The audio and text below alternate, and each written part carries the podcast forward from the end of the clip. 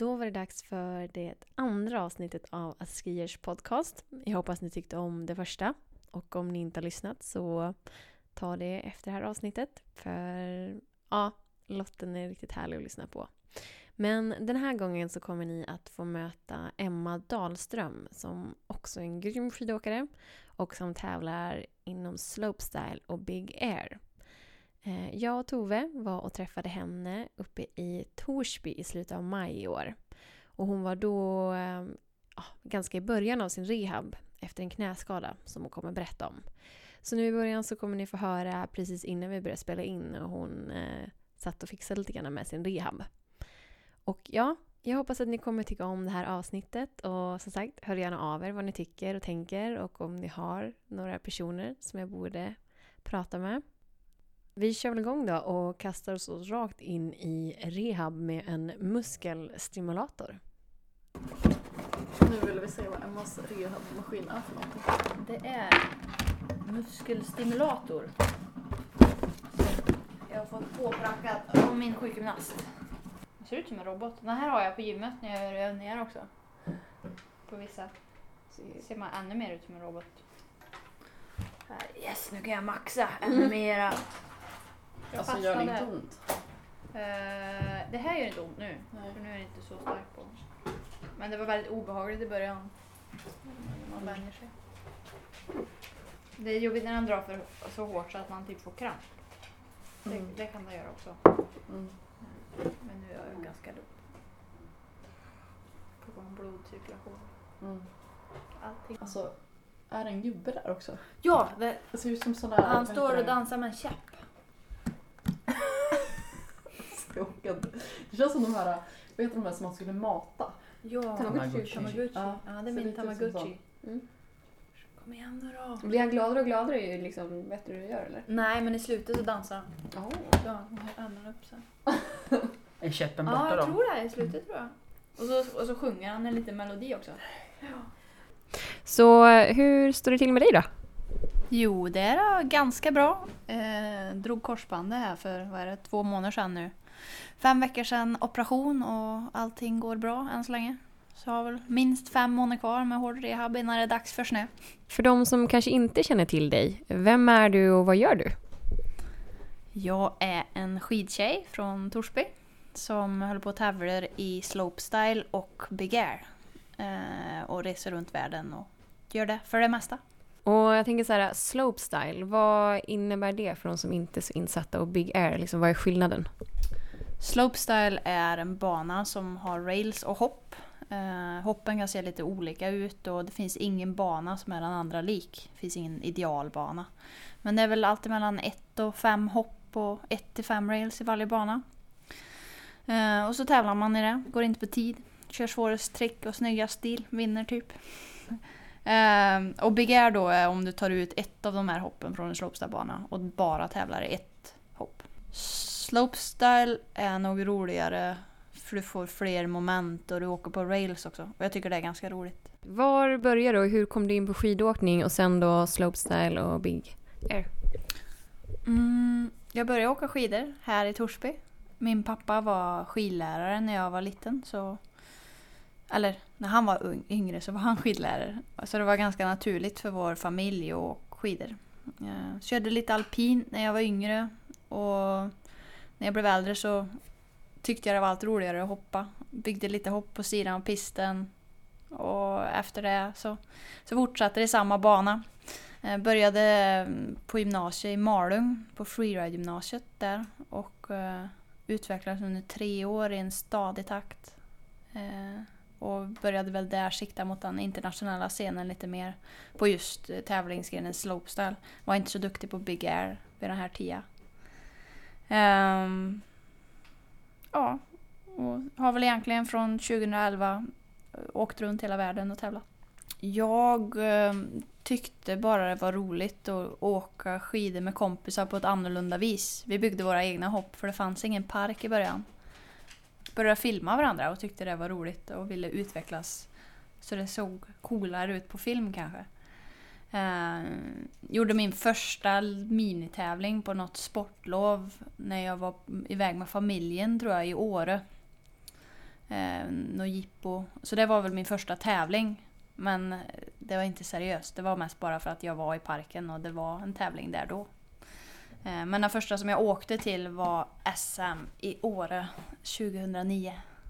Eh, då åkte jag för att verkligen testa mina, ja, hur långt min nivå i slopestyle räckte.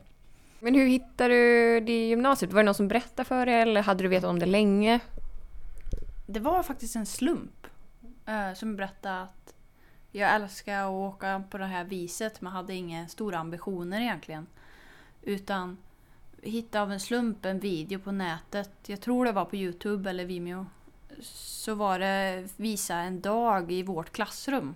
Så stod det Freeride gymnasiet och så var det en film ifrån Kläppen där de åkte och hade kul i parken och jag bara What? Vad är det där? Ja. Så då eh, började jag googla på det här gymnasiet. Kommer att jag hitta någon svart hemsida med vit text, härlig kontrast. Och så var det en dödskalle med så här tuppkam var det på deras första sida. Jag bara, vad är det här för någonting? uh, väldigt skön design. Uh, så visar mina föräldrar, här vill jag gå i skola! Bra. Uh, så det var en slump. Och så åkte jag dit och hälsade på på våren innan det var dags. Eller ja, då man sökte. När de hade en dag i Kläppen. Och blev väl helsåld i princip. Det var läskigt att flytta dit som 16-åring. Helt själv. Kände ingen. Vi hade ingen kompis med mig eller så utan... Det var... Jag kom in i en klass med 16 andra. Och jag tror alla hade flyttat hemifrån förutom två. Så att det var ju... Alla var ju lika vilsna. I princip. Eh, och då band verkligen skidåkningen ihop oss på ett väldigt fint vis. Mm. Vi fick eh, direkt ett sug efter att åka skidor så vi byggde ganska snabbt en rail setup som vi åkte på under hösten. Så efter varje skoldag var vi där i princip och, och åkte på ett plaströr när det var lerigt och härligt. Vad säger man? Freeride eller freestyle gymnasium? Freeski hette väl våran sport. Nu blev det ännu mer termer. Freeride. Freeride tycker jag är lite mer stora bergsåkning. Mm. Freeski är det med vi håller på med. Mm. Och freestyle är samlingsbegreppet för alla tävlingsgrenar. Skicross och hopp och Mm. sånt där. Är det många av dem som du gick gymnasiet med som du fortfarande är ute och åker med idag? Ja, en hel del faktiskt. Eh, Det är många som stannade inom skidåkningen, vilket är väldigt kul. Man stött på varandra lite här och var. Eh, Och några har jag åkt lite extra med. Till exempel Felix Lundin har jag gjort filmprojekt med och han var även min coach under en kortare period. och så. Men eh, liksom, hur skulle du säga att, att liksom, personer som tävlar i ja, freeski är? Den är väl ganska våghalsig, ska jag tippa på. Gillar att utmana sig och testa nya saker. Eh, ofta har vi gemensamt att vi har åkt väldigt mycket med killar. Nästan alla har gjort det som tar sig till världseliten på något vis. Eh, men jag tror att vi kommer se fler tjejer som kommer från ja, ett tjejgäng i framtiden. För vi speglar verkligen det från världseliten också, vi som åker. Vi åker mycket tillsammans och försöker visa att man kan ha kul i parken även som ett tjejgäng. Hur är stämningen när ni tävlar mellan er tjejer? Liksom? Hur, hur beter ni mot varandra? Är det konkurrens eller hur, hur ser det ut? Ja, nej, man pratar inte med någon.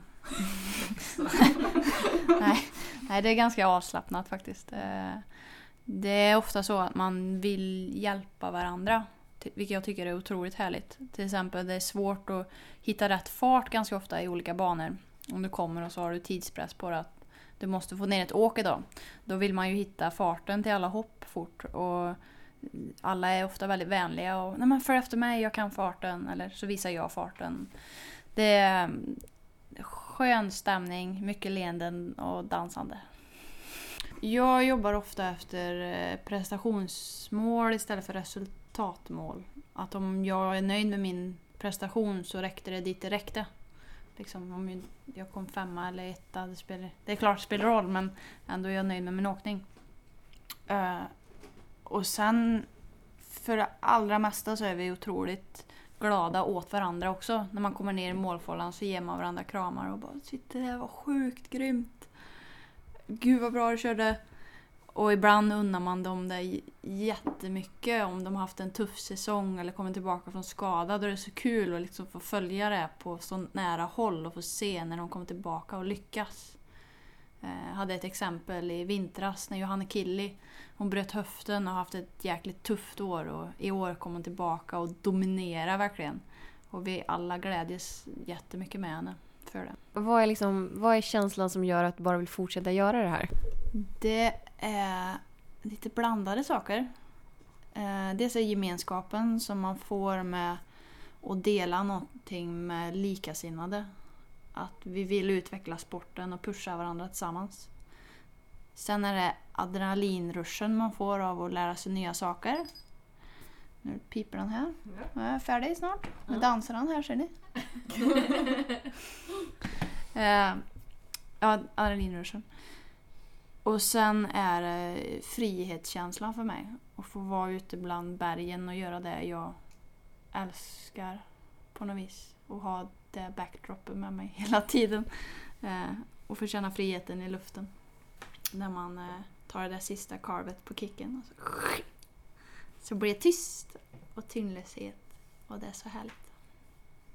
Hur är känslan sen att landa då? När du liksom sätter landningen och kommer ner i mål? Den är ganska oslagbar.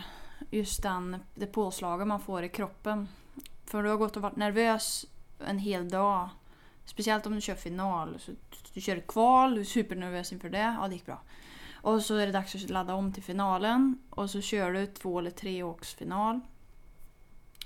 Och efter du har landat det där sista åket och det gick bra till exempel.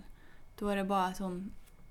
Det bara sprudlar i hela kroppen så otroligt härlig känsla. Från att gå till helspänn till typ avslappnad. Uh. jag, brukar, jag brukar bli så trött efter en sån tävlingsdag. Och det är som, jag vet inte, jag har aldrig tagit droger men man känner sig hög på något vis. Hög av lycka kanske, hög av eh, upplevelser. När man är i luften, vad tänker du då? Ja, då... Man tänker väl inte så mycket mer än vad man håller på med. Men känslan är väl det att du... När man kommer upp på stora hopp och kör... Då kör man in ganska fort mot ett hopp. Och så när du väl är i luften, då blir det en så stor kontrast från att ha kört så fort in mot hoppet och så lägger du den där sista poppen och så är det så mjukt helt plötsligt. Det blir väldigt mjukt och du måste vara mjuk för att kunna ha bra stil och, och hålla tag i grabben och få en, ett bra uttryck på ditt trick. Och sen landa. Så det, hela den luftfärden är mjuk och fri på något vis. Hur hanterar du, jag tänker nervositet inför banor och inför hopp och sådär. Hur, hur hanterar du det? Ja, jag kan ju vara lite feg ibland. Vilket är både bra och dåligt. Eh, bra är det väl för att jag inte har kastat mig ut på vilket hopp som helst och kanske har hållit mig hel längre. Men dåligt är ju för att utvecklingen kanske hämmar... Nu är jag helt färdig med Ja. Min utveckling har gått lite långsammare för att jag har varit kanske lite feg i den här sporten om man jämför med andra. Men jag har också hållit mig helare. Nervositeten däremot, den tror jag jag har använt mig av väldigt bra. För jag blir mycket bättre när jag tävlar. Ganska många gånger har det varit så under träning att det är ett trick som jag skulle vilja klara av. Men min... Jag får inte till det på träning. Det är för läskigt liksom. Det går inte. Och så kommer tävlingen. Och då har jag ju inget val. Liksom, jag vill lyckas i den här tävlingen. Då är det bara för mig att fokusera allt jag har och så gör jag det ändå. Eh, så tävling och nervositet funkar väldigt bra för mig. Eh, Eh, men jag tycker ju ändå det är lite roligt att du säger att som sagt, du har tagit lite långsammare, och kroppen har hållit mer. Men när vi pratar idag så du har brutit höften, du har nu eh, korsbands, eller korsbandet gått av, eh, hjärnskakning, du pratar om att du gjort eh, operation i armbågen. Så då undrar jag så här, hur mycket mer skador brukar det vara bland andra? Det är väl just knäskador som brukar brukar ske ganska tidigt i karriären. Medan för mig så händer det när mina scener kanske börjar bli lite sega för att jag är äldre. Nej, jag vet inte. Men i den här sporten så är jag typ äldst. Nej, en av de äldre i alla fall. Ehm, och jag tror att eh, jag har haft ganska lindriga skador om man ser mot andra. Och jag tycker själv att jag inte varit skadad så mycket men när man radar upp allting så blir det ju väldigt mycket. Men jag har också haft en lång karriär. Men jag kör också mer yoga och underhåller kroppen bättre nu så det är möjligt att jag är mycket stelare bara att jag är bättre på att ta hand om kroppen. För när jag var 18 så gjorde jag typ ingenting och det gick bra ändå. Eller jag gick på gymmet men jag var dålig på att stretcha och hålla igång flexibiliteten. För de som kanske inte är insatta, hur mycket tränar du annars? För det är ju ändå otroligt stor påfrestning att hoppa sådana här stora hopp och kunna landa dem och sådär på knäna. Vi tränar en hel del. Mest gym, löpning, cykling, trampolin och lite vattenhopp och, på sommaren. Och yoga, just det. ja. Det gör vi också.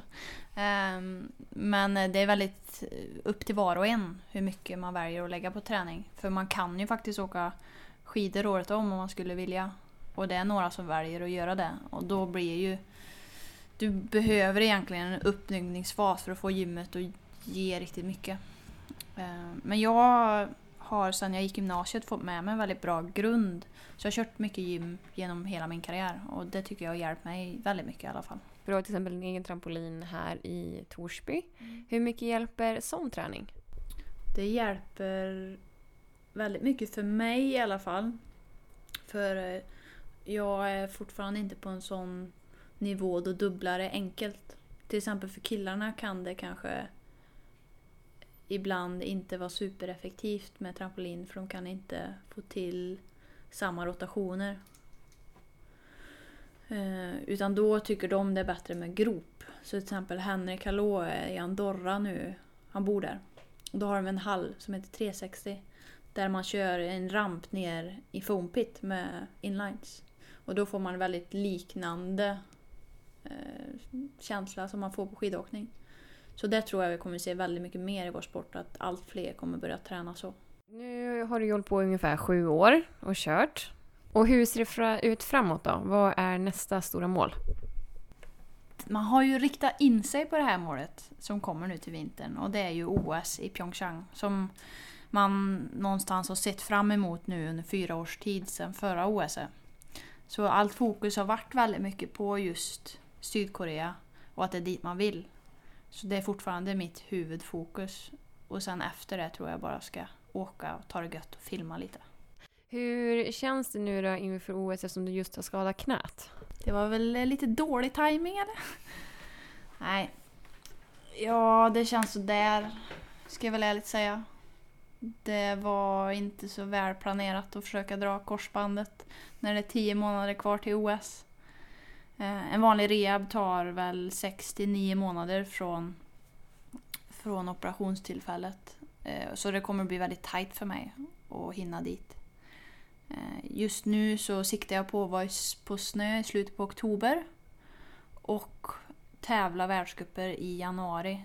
Och då har jag tre försök på mig att försöka ta ett topp 8-resultat. Så att Svenska Olympiska Kommittén förhoppningsvis plockar med mig till OS-truppen. Så det är mycket och och men. men eh, jag får lyssna på knät och, och hoppas på det bästa. När blev slopestyle en OS-gren? Var det 2000, 2011 2011? Ja. så blev det beslutat. Eh, och 2014 var ju första OS då, som gick i Sochi i Ryssland. Så vi pratade ju om att du siktar mot det kommande OS. Men du har ju faktiskt redan kört ett OS. Ja, det var ju där en, lite skador innan. Så jag stukade min vänsterfot, kom precis tillbaka, bröt höften, kom precis tillbaka, stukade höger fot och han precis tillbaka. Och då skulle jag helt plötsligt leverera på två eller tre, värld, tre världscuper var det kvar innan OS. Hade egentligen ingen bra resultat i ryggen heller eftersom jag varit skadad så mycket. Så det vart ju så mycket stress sist. Eh, och lyckades på sista världscupen i Breckenridge två veckor innan OS ta en pallplats så att jag fick åka till OS. Så det var väldigt tajt att jag inte fick åka dit. Men väl på plats så kändes det som att åh, jag har gjort det. Jag, jag tog mig hit. Eh, och kunde väl njuta av OS på ett, på ett sätt som var väldigt skönt. För jag hade inte så mycket press på mig för jag hade redan klarat av det stora målet och faktiskt ta mig dit. Sen gick det hyfsat bra. Kom femma eh, och fick väl blodad tand inför nästa. Jag har nog aldrig känt mig så svensk som jag gjorde när jag var i OS-byn. Man klädde upp sig i H&M's OS-ställ och vi var gul och blå från topp till tå. Väldigt snyggt. Så eh, vi fick sån gemenskap när man hejade på svenskarna som var där och liksom att man ville att det skulle gå bra för varandra och vi skulle ta de där jäkla medaljerna. Tillsammans med att man är på ett av världens största idrottsarrangemang. Det var så, det var så nytt och häftigt på något vis. Det var extremt coolt att se de jamaicanska eh, vad heter det? bobsled team. Vad heter det på svenska? Mm, Bob heter det. Bob ja. Ja. Bob-teamet. Ja. Eh, de var i matsalen, det var coolt. Gröna och gula kläder. Men hur har sporten förändrats sen det blev en OS-sport? Väldigt mycket. Förut var det, eftersom jag var med innan, jag tävlade ju en del 2010 också, innan, vi hade ingen aning om att det skulle bli en OS-sport. Det kom liksom out of the blue lite. Så när jag började med den här sporten så såg man ju inte upp så här, jag ska tävla i OS, utan det fanns inte på kartan utan man ville ta sig till X-games. Det var det största. Och kanske Dewtour också, det var också väldigt stort. Så när det fanns bara, då var det ju mer individuellt. Då reste jag runt med kompisar från olika länder. Då var det inte att man reste som ett landslag som man gör idag. Utan det kom först när, ja nu är det en OS-gren. Då blir alla olympiska kommittéer inplockade. Då får vi massa pengar för att, varje land för att kunna skicka åkare till OS. Då blev det landslag. Så att det har byggt en helt ny cirkus egentligen. Vilket är bra för att det får in mer folk till sporten. Fler kan tävla. Men det har också kanske gjort så att folk tycker det är mindre fritt än vad det var förut. Förr var det färre tävlingar och lite mer jippon kring det. Det kanske var... Några var där bara för att gå på efterfesten i princip. Eh, Medan nu är det... Nu är vi ju atleter. Typ. Det är mer styrt för att man åker med landslaget då, och att man rör sig med samma trupp hit och dit. Och kanske inte... Man kan ha ju inte ett veto att jag vill åka hit. Om inte landslaget går dit så åker jag dit ändå. Utan man följer ju ofta med landslaget. Eh, Så det har det förändrats. Men jag tycker ändå vi har den här friheten kvar för att till exempel våran coach i landslaget, nu har vi två, eh, Patrik Nyberg, Patte, och Niklas Eriksson. De är gamla skidåkare själv så de förstår ju hur vi vill ha det. De är egentligen bara där och hjälper oss och filmar så vi kan kolla på det när vi kommer hem. Det vill säga analysera med lite finare ord. men, eh, så, så det har blivit seriösare men det är inte så mycket materialsport. För oftast får du bra fart bara du har okej skidor. Du behöver inte valla med den bästa vallan liksom. Så på så vis kan du fortfarande ta det ganska slappt och komma långt. Du säger att sporten har utvecklats, men hur ser du att den kan komma att utvecklas vidare? På tjejsidan kan man ju tänka sig att vi kommer upp i högre nivå än vad vi är nu med trickmässigt. Alltså det blir dubblar och dylikt. På killsidan börjar det bli svårt att göra så mycket svårare grejer. Eh, Henrik Hallå är ju väldigt duktig på att komma med nya rotationer. Han tänker ut någonting och så blir han först med det. Så vi får se vad han har i rockarmen. Ofta är det om någon gör något trick för första gången så lägger de ut det på nätet och så är det massvis som kollar på det här. Så sprids det och delas och kommenteras. Och så blir det ganska fort fler som tar efter. Som gör samma sak. Eh, så vem vet? Jag tror att vi kommer se snygga dubblar. Man har ju sett på tävlingsscenen att hoppen blir större och större, större, större. större. Eh, och det blir också mer väderkänsligt. Så man bygger ofta banor med väldigt små marginaler. vilket gör att det blir svårt att få med det på tv kanske till slut för att det så måste vara perfekt väder. Och det är det inte alltid. Så då kan det bli att fler tävlingar blir inställda. Så jag hoppas att vi inte ser det i framtiden. Det har varit några nu hittills. Och förhoppningsvis lär de sig av de misstagen. Och att det inte blir samma sak igen. För oss tjejer så behöver ju inte vi kanske större hopp än vad vi har idag för att göra alla de tricken som vi behöver göra. Eh, Men vem, vem, vem men jag säger, det finns säkert någon tjej som någon gång kommer göra en trippelkork. Eh, Nu har vi sett flera stycken som gör dubbelkorkar. Och om du behöver, ska göra en trippelkork så behöver du ett stort hopp. Eh, Så ja, det kanske blir ännu större och det kanske går jättebra.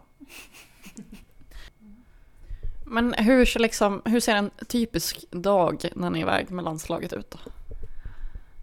Vi går och käkar frukost. Eh, tar på oss skidkläderna, åker till backen. Eh, tar fram kameran och börjar filma. Om det är träning till en tävling så brukar coacherna åka runt med lite olika åkare. Eller om vi har träning bara med lag i en vanlig backe. Då brukar någon stå på nollen och så kör vi lite hopp och försöker lära oss lite nya tricks. Eller om det inte känns bra så kan vi åka och bara latcha. Eller bara åka och försöka samla material till sociala medier. Det är inte så mycket krav.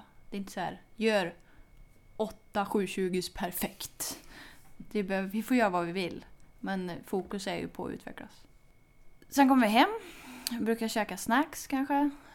Dra till gymmet. Kör en och en halv timme på gymmet kanske. Något sånt. Cyklar och kör lite vikter.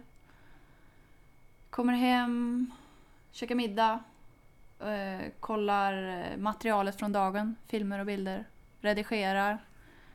Jag och Jesper är väl mest nördig på det, så lägger mest tid på det. Och om förhoppningsvis om vi har lite tid kvar spelar vi lite Chicago. Sen går vi och sover. Alla har väl sin plats i laget liksom. Oscar är väldigt bra på att kläcka ur sig något riktigt bra citat. Eller nå han, ibland tänker han inte innan han pratar och det kan bli väldigt roligt. eh, och Jesper är väl tekniknörden. Han är väldigt bra på om du vill ha hjälp med någonting på datorn. Eller dylikt. Eh, ja, alla har sin bra. Patte är fun- han som funderar på allting. Henrik är mest glad hela tiden. Vem är du? Om man säger så här. Du, jag kan tänka mig att du är en Emma när du är ute och kör X-games och grejer. Men vem är du här hemma i, i Torsby? Mm, ja, det är en bra fråga. Nej, jag är nog en jag är ganska familjekär eh, Emma hemma, tror jag. Gillar att hänga med familjen och uh, gillar att vara ute i naturen, träna mycket. Glad tjej, tror jag. Och är väl egentligen, jag tycker att jag är ganska lika person när jag är ute och tävlar också. Kanske lite mer blyg i vissa sammanhang. Alltså, är du blyg på, i liksom tävlingssammanhanget eller hur? När jag träffar nya personer tror jag. Kan jag vara lite blyg i början. Men det går över efter ett tag. jag är inte supersocialt kompetent liksom. jag är bra på att prata och eh, jag kan prata med folk liksom. Men eh, jag känner ett obehag ibland. In i mig bara. Men eh, det försvinner efter bara ja, någon timme. Liksom. Så det är ju bara någonting man får jobba med sig själv. Det kan, så det är nog därför jag tycker att jag är blyg, för att jag känner den känslan. Nu för tiden är det ju ofta någon som man känner, för nu har jag varit ute väldigt mycket så då känner man ju... Direkt jag har någon jag känner så känner jag ett lugn. Men eh, i början, speciellt på nya tävlingar eller när, man, när jag flyttade till Malung till exempel, då var det väldigt mycket sån känsla i början. Men när man är med människor som har samma intressen så går det så himla naturligt att börja prata om, ja du kan prata om vad som helst som har med skidåkning att göra.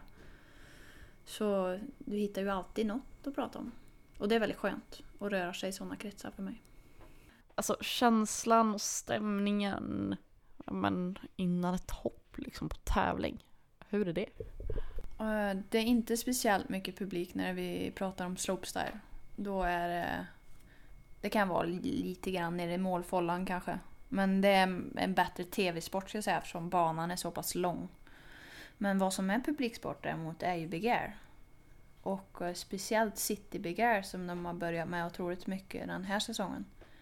Eh, så då så kan till exempel i år så var det Mönchengladbach i Tyskland. Då bygger de upp ett hopp på en stadion. Och så har de typ några artister där varje dag. Och så kör vi först vår tävling.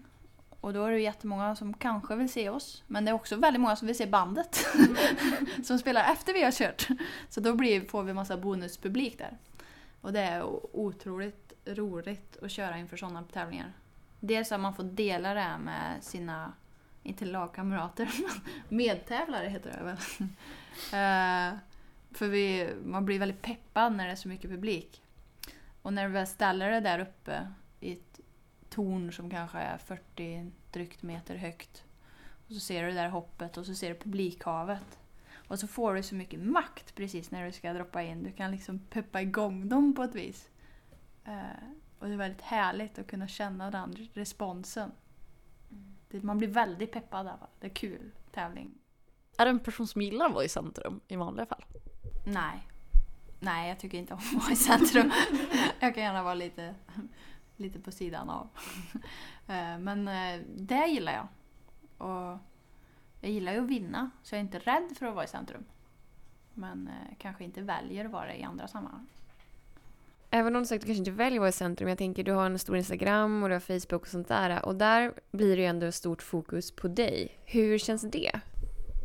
Jag vet inte, det är som alla andra som har sociala medier. Man blir lite trött på att dela saker på sig själv kanske. Men det blir, för mig blir det på något vis ett... Mm, det är ju en plattform där jag kan visa mina sponsorer och visa vad jag håller på med och förhoppningsvis inspirera folk till att åka skidor. Eh, för på min kanal så är det skidåkningen som går bäst.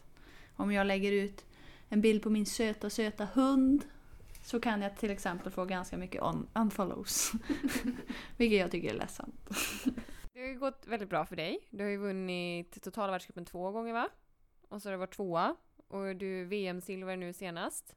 Hur känns det att vara, som sagt, ibland bäst i världen och eh, garanterat bland de bästa nästan hela tiden? Ja, det känns ju otroligt... Det känns jättebra och ganska overkligt ofta. Eh, det är svårt att se sig själv som bäst. Eller jag har svårt att se mig själv som bäst.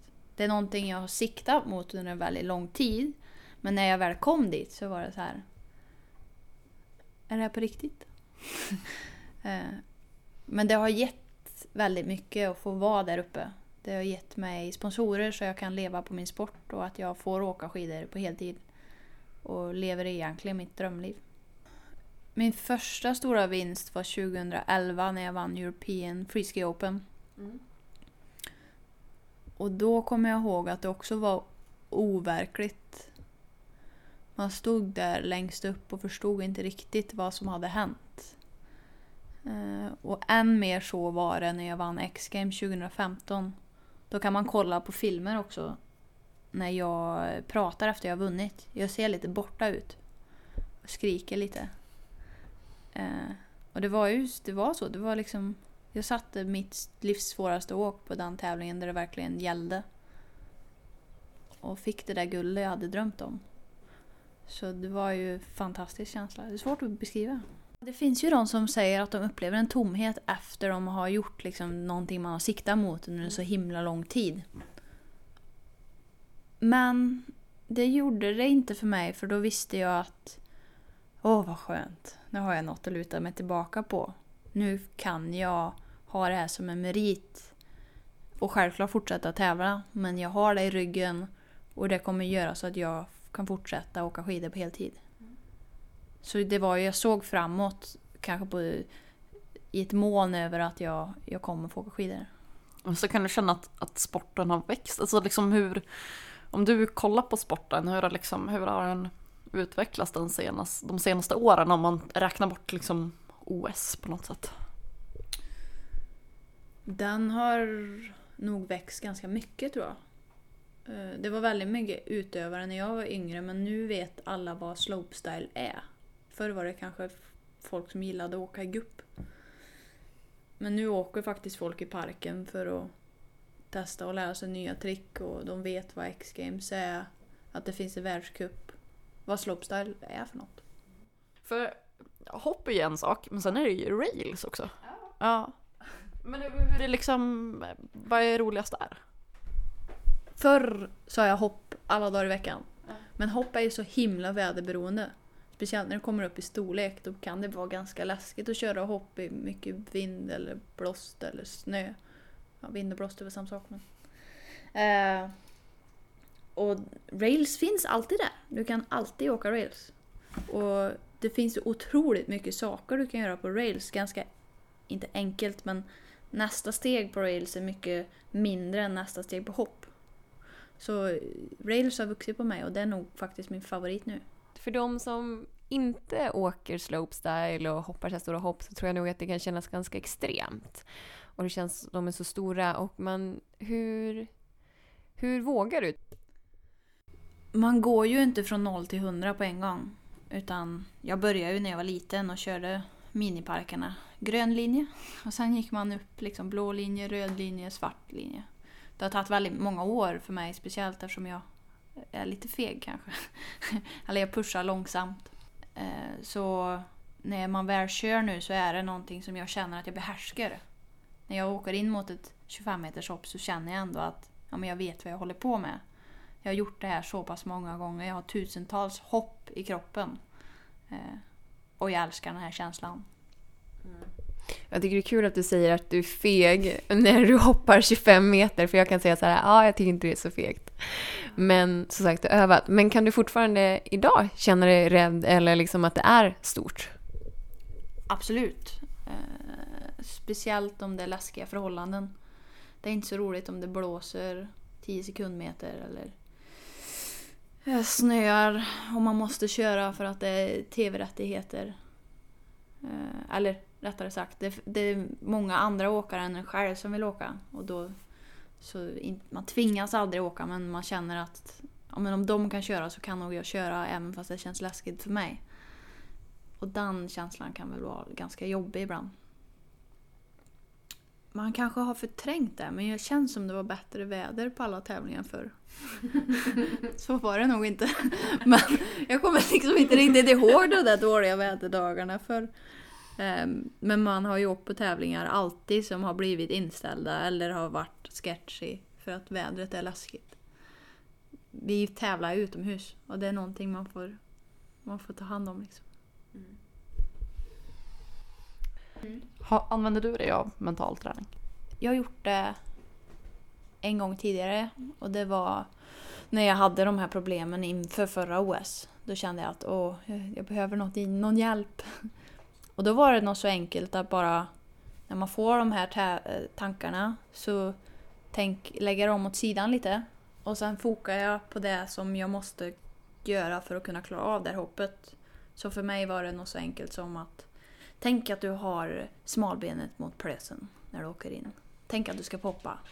Du bara, bara bröt ner det och liksom tog vissa nycklar som funkar för dig. Det är olika för alla personer så det är inte säkert att det funkar för alla. Men, men för mig var det något så enkelt. Och det var säkert också att jag bara fick prata om det jag upplevde.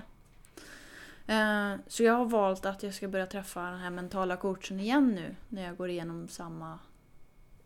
Jag känner inte den här rädslan nu men den kanske kommer. Eh, Och jag vill kunna vara den bästa versionen av mig själv på något vis. Så ska jag bara prata och se om det blir, blir något bra resultat. Vi har som lag suttit ner och pratat några gånger med mental coach tillsammans. Och det har varit väldigt givande. Speciellt nu på slutet när vi, vi har rest ganska mycket tillsammans och känner varandra. Så man börjar öppna sig lite mer kanske. Våga säga och prata om hur man känner. Eh, men sen tror jag inte det är någon annan som eh, träffar mental coach på sidan av. Vad jag vet i alla fall. Av de andra grabbarna. Men vad är ditt häftigaste åk? Det jag kommer ihåg mest är ju X-Games-åket 2015. Då det gick så himla bra. Det är jag väldigt stolt över för att det var en hög nivå för vad jag var i min skidåkning just då. Och att jag lyckades sätta det med den pressen. Det är väl, jag är väldigt stolt över det. Att det gick så pass bra. Alltså du har varit med i branschen länge känner jag. Alltså det är liksom... Hur, hur känner du? Är, du? är du gammal i gamet? Ja. ja men man märker ju det. Eh, man inne i själen kanske man känner att man fortfarande är en 20 kanske jag känner mig som. Jag har ingen åldersnoja men man märker ju på tävlingar att oj nu börjar jag nog bli äldst här. Liksom. Eh, det är många 16-17-åringar liksom. Och det är 10 år mellan mig och Kelly Sildaru till exempel som vinner X-games och grejer. Så man känner ju ändå att, att man har varit med ett tag. Mm. Eh, Det finns också de som är mycket äldre än mig och fortfarande håller på så jag kan hålla på ett tag till. Eh, Men jo, jag har varit med ett tag. Men när pensionerar man sig på något sätt som... som eh, ja. Ja, antingen är det ju kroppen som sätter stopp.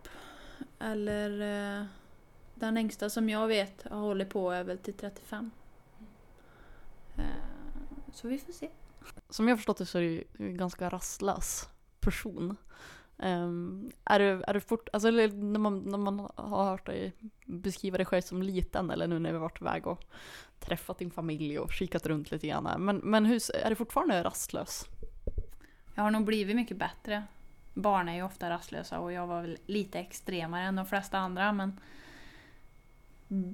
om du frågar mig själv så tycker jag att jag är ganska lugn nu. Om du frågar Elias så tycker han jag är rastlös. För eh, jag kan nog ta det lugnt och inte hitta på så mycket i några dagar. Men sen så börjar jag drömma mig bort eller kommer på saker jag vill hitta på här hemma eller kan vi inte göra det eller det? Så jo, jag är nog rastlös. Eh, jag tror att även om jag får ett jobb där jag kanske inte får ut min rastlöshet så kommer jag nog att hitta aktiviteter på sidan av som dämpar mitt behov av det. Det ska nog gå bra. Eh, downhill hade varit jäkligt roligt. Jag hade kollat massa på downhillcyklar nu, eller mer mountainbikes kanske. Men nu innan jag blev skadad. Och tänkte nu den här sommaren ska jag cykla mycket. Hoho, det ska bli så roligt. Nu blev det inte så. Det får bli nästa sommar. Men jag vill nog plugga tror jag. Det lockar mig lite och, och få sätta mig ner i skolbänken. Eh, jag ska bara komma på till vad. Har länge varit inne på sjukgymnast. Eh, men är inte säker på att det är det det blir. Så vi får se. Börjar nog med att ta några kurser och så får vi se vart det leder. Men jag klurar på, alltså nu har jag sett att du har varit iväg och åkt skidor på sand. Och jag har antat och pratat lite om det här tidigare men det är ju jäkligt spännande. Kan inte du bara berätta lite grann vad det var för någonting? Det var GoPro som ringde mig eh, förra sommaren. I juli. Och sa "Ö, vad gör du om två veckor? Ja, jag gör ingenting. "Ö, vi ska till Peru, kan du följa med? Ja, det tror jag jag kan. Ja, jättebra. Så dröjde det ett tag så fick jag en flygbiljett. Så jaha. Jesper ska med. Jag måste fråga Jesper, vad är det vi ska göra egentligen Jesper? Jaha, vet du inte vad vi ska göra? Vi ska till Peru och åka på sand. Jag har designat lite rails, så vi ska åka ja, i öknen. Jag bara, jaha, hur packar man till det? eh, alltså vi drog iväg, det var jag, Jesper Tjäder och två GoPro-filmare. Så var vi där i sex dagar. Hade superintensivt schema. Eh, och skulle filma den här editen då för GoPro. Så vi var i Wakachina, som är med en oas utanför Ica. Och det är alltså en liten sjö och så är det en by runt omkring och så är det bara öken. Eh, Så där hade de byggt rails åt oss. Så vi gick och hämtade dem. Och så drog vi ut dem i öknen med sandbuggies. Och så ja, byggde vi och så började vi filma på det. Första dagen vi kom dit så, så fick vi åka med lite locals som tur var. Så de tog med oss till... Det var så coolt för de åkte med de här sandbuggies som är som stora ökenbilar. Och så började de peka på olika sanddyner så här. Då var det varje sanddyna var för dem som en backa så de hade olika namn liksom. Vi ska ta det här åket eller det här åket eller det här åket. För som jag fattar det så var det typ som en berggrund som har blivit täckt av sand. Här. Så att det är ganska liknande hela tiden, det bara ändras lite grann av sanden. Så vi fick åka på lite olika backar där då. Med lite olika namn. Eh, och då lärde de oss lite tips och, tips och tricks hur vi skulle kunna åka på sand bättre. För det är ju rätt kärvt alltså. Så först så testade vi att åka bara med vanliga skidor och eh, hade på stearin på belaget. Och det funkar väl ganska bra om det var nog brant. Men det var lite säckt också. Så det är som att flyta, man flyter liksom ovanpå. Eh, och om det är riktigt torr sand så, så, så flyger det lite som puder också. Men det är som att åka på sån plastmatta, man sjunker inte riktigt igenom. Och så är det lite trögt. Eh, men vi tyckte det var för trögt för vi skulle åka på rails och så, så vi tänkte att det kanske är bra om vi får all fart som vi kan få. Och de här localsen då, de hade gjort ett litet hemmabygge. Så de har tagit, om ni vet en whiteboard som de har i klassrum. Om man tar det vita materialet och så kollar man på baksidan så är det brunt. Det hade de satt fast på belaget med epoxy. Och sen så slipar de det så att det blir superhalt. Och sen så inför varje åk då, så drar de stearin på det. Så det satte vi på på våra skidor. Och då gick det lite fortare. För det mesta så fick vi gå.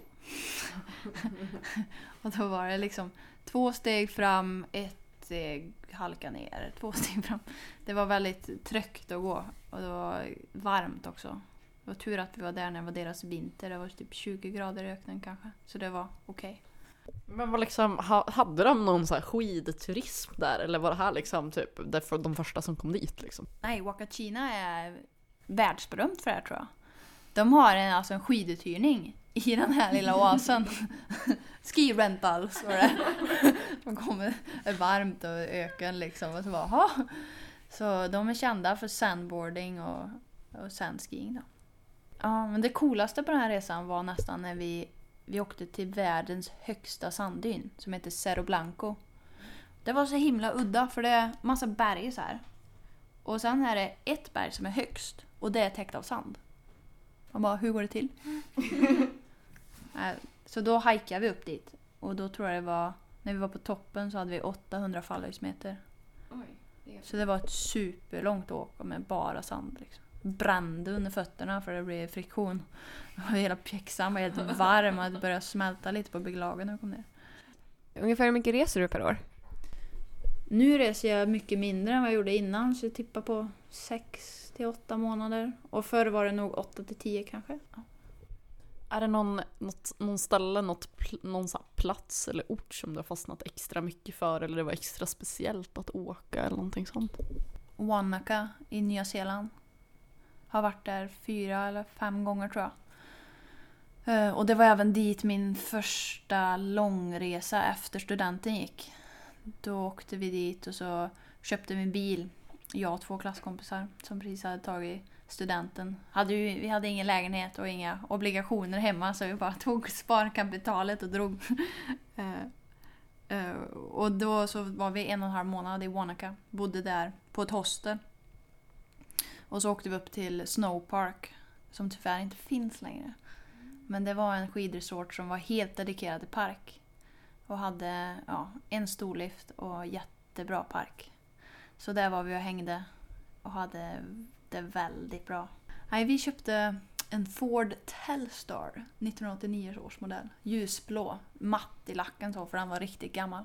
Vi använde den sedan även till att slänga in en madrass bak i bilen och så hade vi en månads roadtrip runt Nya Zeeland i den också. Så jag har varit väldigt kär ägodel. Gött, det är någonting med de där första, första bilarna man kan bo i. Ja. Men nu var det ju också en, en pärla här ute på parkeringen. Vill du berätta lite om den? Buster! ja, Buster han är en, eh, en transporter. Som eh, jag och Elias köpte förra våren. För vi hade delat in oss på det här Instagram-fenomenet Rolling Home. Vi hade suktat lite och scrollat mycket sidor. Så vi, ja, vi- bestämde oss, köpte en bil och eh, började bygga här i juni förra året. Så från en eh, tom skåpbil till ja, litet rullande hem. Han är ganska primitiv. Han har en säng och förvaring typ och så lagar vi mat utomhus. Men vi tycker han är väldigt bra. Han är ju hyfsat nybyggd fortfarande. Han blev klar i slutet på förra sommaren. Och eh, den första resan vi drog iväg på var till Lofoten. Så vi åkte upp dit och var ute i ungefär två veckor. Och hade underbart väder och bara åkte runt och hajkade och hade det gött. Eh, framöver så kommer det bli fler resor. Men han är inte gjord för vintern direkt utan för han har ingen värme i skåpet. Så att han är vår höstbil. Eh, så vi har precis ställt på honom nu inför våren här och har väl tagit en tripp än så länge ner till min eh, sommarpärla här i Torsby, Vassjön. Där det är perfekt att köra utan så han har liksom skuffen mot eh, solnedgången. Han är ju lite som en väldigt stor portabel resväska. När han väl är packad så kan man bo i han länge.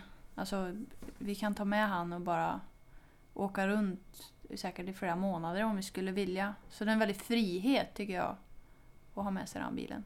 Sen är det också billigt. Slipper bo på hotell och sånt. Till exempel om man ja, ska flyga tidigt imorgon så kan man ta buster till flygplansparkeringen och sova i han. Sådana saker. Jag gillar, men vad är frihet för dig? Om du, får, om du beskriver frihet, vad, vad betyder det för dig? Det är väl egentligen lycka tror jag. Det är väl li- lika med ett tecken lycka tror jag för mig. Att man eh, känner att man är där man vill vara. Eh, ofta är det för mig ute i naturen och att jag kan blicka ut över ett landskap som jag diggar. Lugn, harmoni och tacksamhet. Att man känner att man verkligen hör hemma där man är då. Ja, man, ja lycka. Men det är ju inte hela tiden. Eh, frihet kan ju också vara bara att man inte känner sig låst. Tror jag har mycket med det att göra också. Men jag tänker, du har ju varit ute mycket i världen och så här. Hur har det, vad har det gett dig för erfarenheter som person? Att se olika kulturer och olika länder? Ja, man får nog en större förståelse tror jag för olika kulturer och att människor är olika. finns inte bara svennebananer. eh, men för mig gör det mest att jag uppskattar Sverige ser saker som jag tycker att vi har det så bra här hemma. Eh, Medan man kanske ser hur andra länder skulle kunna förbättra saker. Och även i Sverige hur vi skulle kunna förbättra saker. Så man ser samhälls... eh, Ja, hur samhällen kan bli bättre. Mm, Vad tycker du är bra med Sverige? Vad är det som ändå känner att ja, du vill tillbaka hit och som du som sagt kanske uppskattar mer nu? Eh, allemansrätten. Underbart att vi får gå och traska vart vi vill. Campa vart vi vill. Himla fint det. Eh, tycker att svensk kultur är fint. Tycker att dricksvattnet här är underbart. Eh, vårt klimat med fyra starka årstider, jättefint. Inga giftiga djur. Inga äckliga spindlar som kommer upp från toaletten eller kloaken.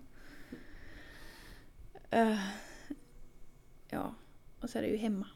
Vilket land kan du känna att det är så här, här var det mest kulturkrockar? Eller liksom, eh, för mig är det ändå USA. Jag vet inte, jag känner mig mest obekväm i USA tror jag av alla länder jag varit i. För att jag... jag är, det kanske är för att jag är lite blyg som jag uppfattar det då. Eh, och de människorna där är väldigt öppna. Pratar väldigt och pratar väldigt ytligt. Så här när man går till eh, mataffären så är det Hello darling, how's it going? Ah, cutie. Och man, man tycker, men du känner inte mig. Varför säger du sådär? Typ. Det är väldigt trevligt och de är jättesnälla men det blir lite kulturkrock i mitt huvud. Vet inte hur jag ska bete mig riktigt. vilken är typ den häftigaste kulturen? Det var nog i Chile. Alltså mycket i Chile som inte fungerar jättebra men det saker där som är väldigt häftigt. De är lite laid back på något vis. Eh, jag har aldrig varit i...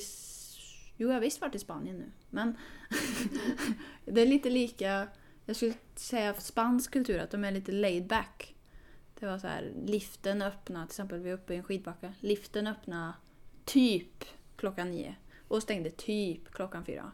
Det var så här lite lugnt. Och de har siesta och ja, maten är superbra kvalitet, typ avokado och sådana här goda frukter. Och sen kan det vara jättedålig kvalitet på vissa andra grejer. Man fattar inte varför de äter det.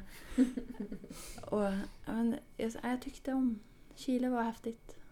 Så kunde stänga av eh, trafiken tror jag. Man har vissa nummer på registreringsskyltarna. Så nu är det för mycket smog i city i Santiago. Så då får inte de här nummerplåtarna åka bil idag för att vi måste ta det lite lugnt med bilkörningen ett tag. Så stänger de av. Liksom. Så vissa får inte köra bil. Det är ett coolt system. Men som sagt, du har ju varit ute och åkt på, på väldigt många ställen. Chile, Australien, Nya Zeeland, USA, Alperna. Finns det något ställe som fortfarande ligger på din bucket list som du vill till att åka?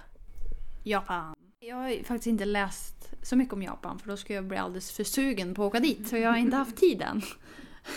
Men det är absolut på min bucket list. Så det blir det så fort jag får lite tid över. Då får nog parken vänta lite tror jag. Då blir det puder för hela slanten. När åkte du senast på ett par slipade skidor? Jag har aldrig slipat mina skidor själv.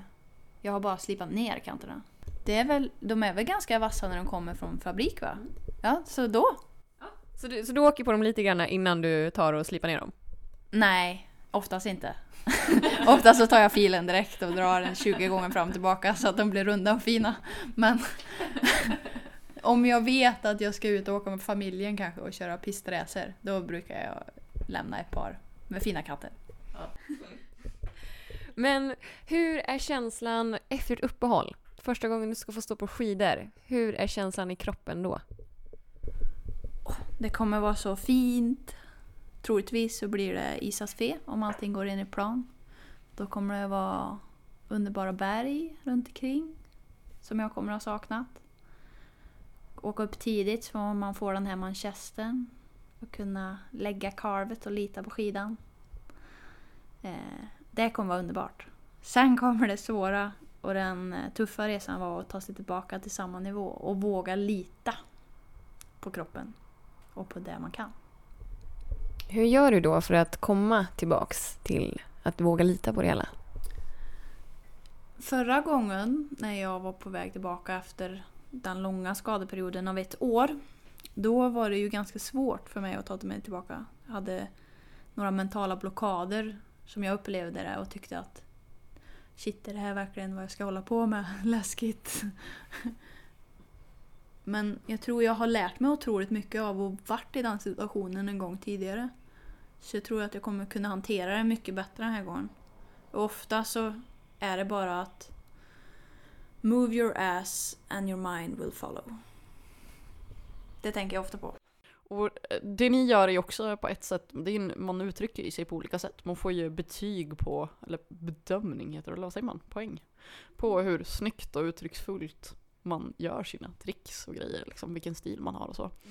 Eh, Men sen så är det ju många som åker street, eller man åker liksom på gator och man spelar in och det är mycket film och sånt kring det. Är det någonting som du har fastnat i?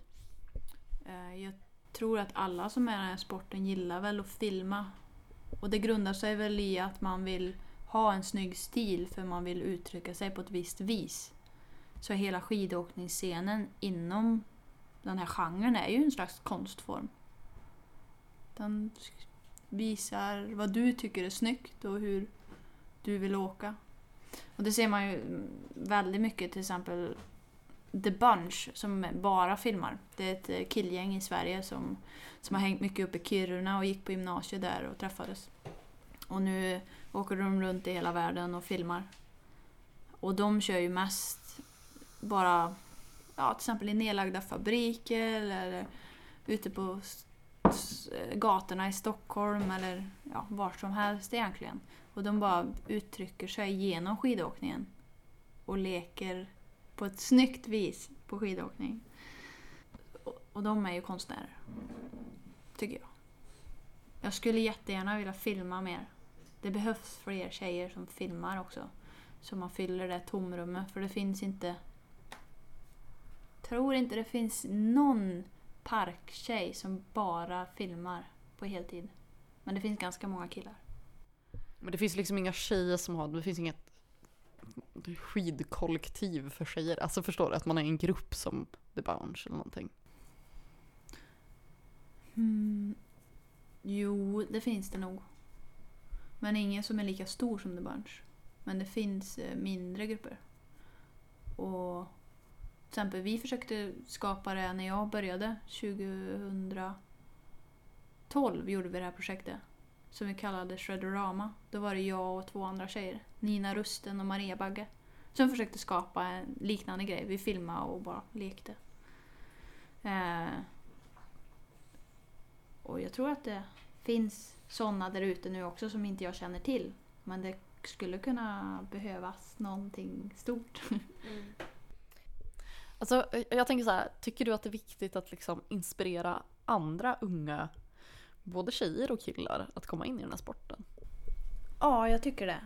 Eller, de behöver inte egentligen hålla på med det här men jag vill ju visa att skidåkning är jäkligt roligt. Börja åka skidor med er.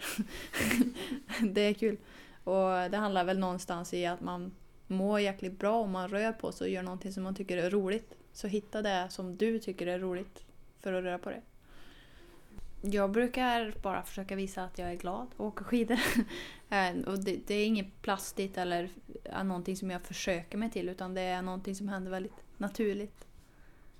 Dela min vardag, mer eller mindre. Jag får en hel del frågor på sociala medier eh, om hur man ska ta vidare. Om jag börjar åka i parken och vill lära mig det här. Och då försöker jag göra så gott jag kan ifrån, ifrån eh, telefonen. Liksom. Det är inte så lätt att coacha därifrån men något tips kan man alltid ge. Eh, men coachning hade varit kul att göra mer av sen. Jag har haft lite dåligt med tid, jag flänger alldeles för mycket. Eh, Men det hade varit kul att varit med på en event där man kan hjälpa. Jag har bara gjort några enstaka här i Håfjället och så med kids. Det ska bli väldigt spännande sen att se vad som händer efter det här. Då tänkte vi avsluta med att köra några snabba frågor till dig. Du får välja antingen eller. Bok eller film. Jag skulle önska bok men det är allt för mycket film. Popcorn eller chips. Popcorn. Morgon eller kväll. Morgon. Kaffe eller te. Kaffe. Cykla eller springa. Springa. Sjö eller hav. Sjö. Eh, rail eller hopp? Rail. Park eller puder? De tre P'na är de bästa. Park, pist och puder. Men... äh, du får inte fråga så. Men puder är ju allt för sällan så då får det bli park då. Alperna eller svenska fjällen. Gud vilka svåra frågor. Alperna. Frukost eller middag. Frukost. Frukost är bästa av hela dagen. Slopestyle eller Big Air? Slopestyle. OS-guld eller X-games eh, vinnare? Har ju varit den ena så nu siktar jag mot den andra. Tack så jättemycket för att komma hit och träffa dig, se Torsby och prata med dig. Tack detsamma, kul att ni vill komma. Ja.